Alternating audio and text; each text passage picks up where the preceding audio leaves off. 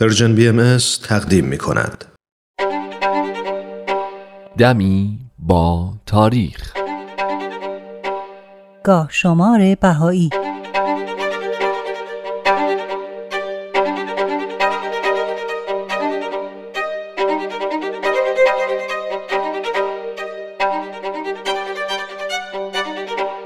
شش مرداد 1210 خورشیدی 29 ژوئیه 1831 میلادی 18 سفر 1247 هجری قمری در این تاریخ در قریه زرند ساوه طفلی به دنیا آمد که به یکی از بزرگان تاریخ آین بهایی و از پیشروان وقاینگاری ادیان بابی و بهایی تبدیل شد.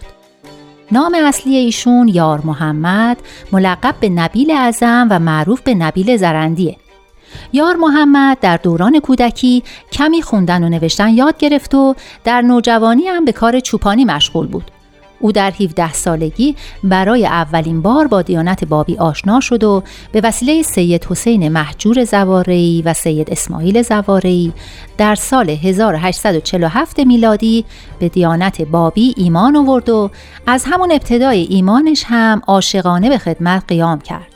چنانکه حضرت عبدالبها مبین آثار و تعالیم بهایی در مورد قیام نبیل در اون دوران میفرمایند این ذات محترم در ریعان عمر و عنفوان شباب در زرند خیش و پیوند بگذاشت و به اون و عنایت حضرت خداوند علم هدایت برافراخت. سرخیل عاشقان شد و سرور طالبان گشت.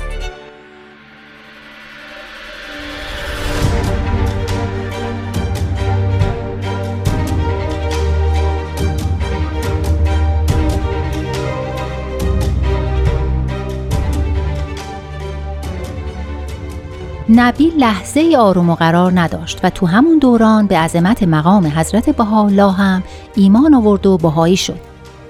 در دقت عرفان نبیل همین بس که 25 سال پیش از درگذشت حضرت بهاءالله به عظمت و رفعت مقام حضرت عبدالبها واقف بود و می‌دونست که پیروی کردن از حضرت عبدالبها می‌تونه مایه نجات و منبع حیات باشه و او رو در مسیر زندگی پیش ببره.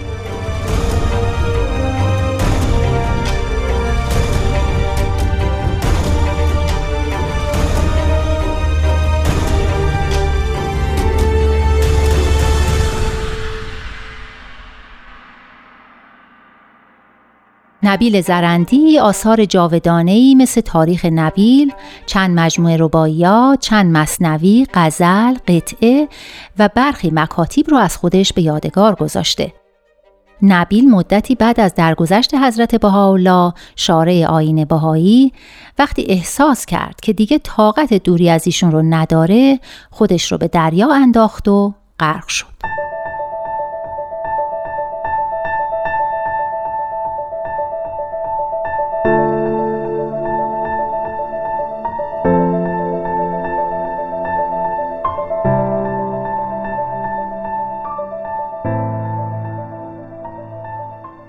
ده مرداد 1227 خورشیدی اول اوت 1848 میلادی سی شعبان 1264 هجری قمری. حضرت باب شارع دیانت بابی و مبشر آین بهایی بعد از اینکه ادعای قائمیت خودشون رو به برخی اصحاب اعلام کردن عظمت مقامشون روز به روز بیشتر آشکار شد. و محبوبیت زیادی بین مردم پیدا کردند. وقتی این خبر به گوش پیشوایان دینی رسید همگی براشفتن و سعی کردند برای حفظ مقام و ریاست خودشون هم که شده از پیشرفت دیانت بابی جلوگیری کنند. حضرت باب هم که اون زمان در چهریق محبوس بودن بین اهالی شهر محبوبیت زیادی داشتند. بنابراین از طرف میرزا آقاسی صدر اعظم وقت دستور رسید تا باب رو به تبریز ببرند تا در مجلس ولیعهد در حضور علما در مورد ادعای خودش صحبت کنه. در این تاریخ بود که حضرت باب رو به تبریز بردن و ایشون رو در خارج شهر مستقر کردن و هیچ کس هم اجازه نداشت تا به حضور ایشون بره چون حکومت قدغن کرده بود. و فقط کسانی که حضرت باب اونها رو احضار می‌کردن حق دیدار با ایشون رو داشتن. در شب دوم پس از ورود حضرت باب ملا شیخ علی ترشیزی ملقب به عظیم رو احضار کردند و علنا نزد او اظهار قائمیت کردند و به او گفتند که من فردا در محضر ولیعهد و در حضور علما و اعیان ادعای خود را اظهار خواهم کرد و برای اثبات ادعا به آیات تحدی خواهم نمود و به جز آیات به سایر مطالب متمسک نخواهم شد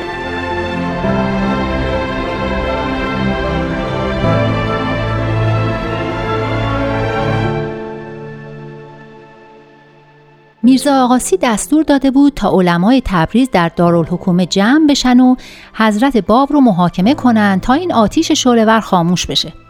خود ناصرالدین میرزای ولیعهد هم در این جمع حضور داشت. بعد دستور دادن تا حضرت باب به مجلس آورده بشن.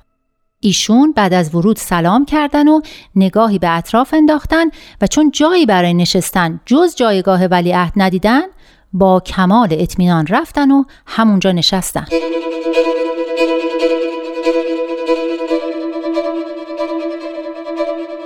بالاخره نظام العلماء از حضرت باب سوال کرد که شما چه ادعایی دارید؟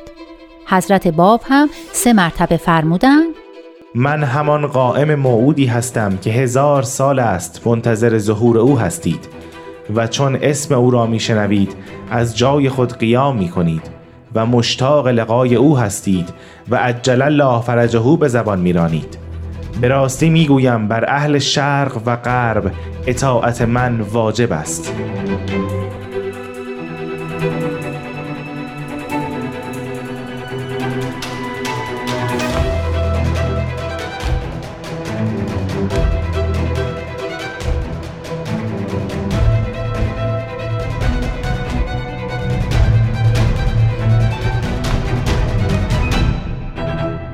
بله حضرت باب در حضور علما مقام قائمیت خودشون رو با عظمت و جلال به سراحت اعلان فرمودن و به سوالات پاسخ دادن و بعد اون مجلس رو ترک کردن. علما که تو این مجلس نتونسته بودن کاری از پیش ببرن و ولیعهد هم حکمی در خصوص محکومیت باب صادر نکرد تصمیم گرفتن تا سید باب رو به خونه میرزا علی اصغر شیخ الاسلام ببرن و چوبکاری کنن. خود شیخ الاسلام این کار رو انجام داد و در نمازخونه منزلش یازده ضرب چوب به پاهای حضرت باب زد. چند روز بعد از این ماجرا حضرت باب رو مجددا به چهریق تبعید کردند.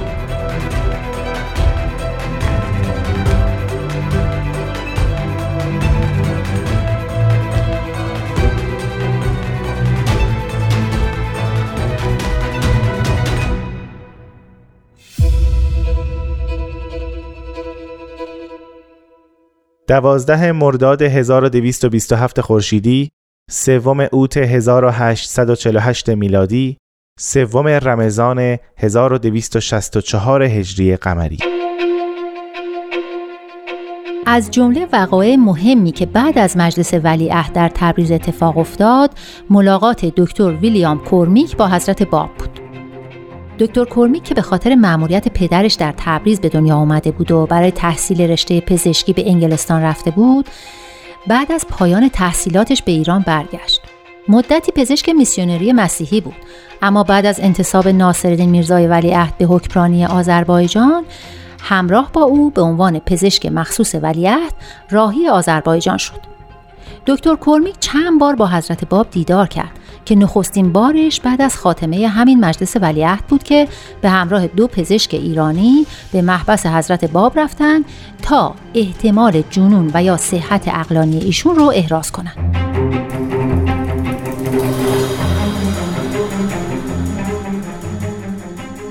دکتر کورمیکو اون دو پزشک دیگه بعد از معاینات لازم نظریه پزشکی خودشون رو طوری مطرح کردن که حضرت باب از قتل حتم نجات پیدا کنند.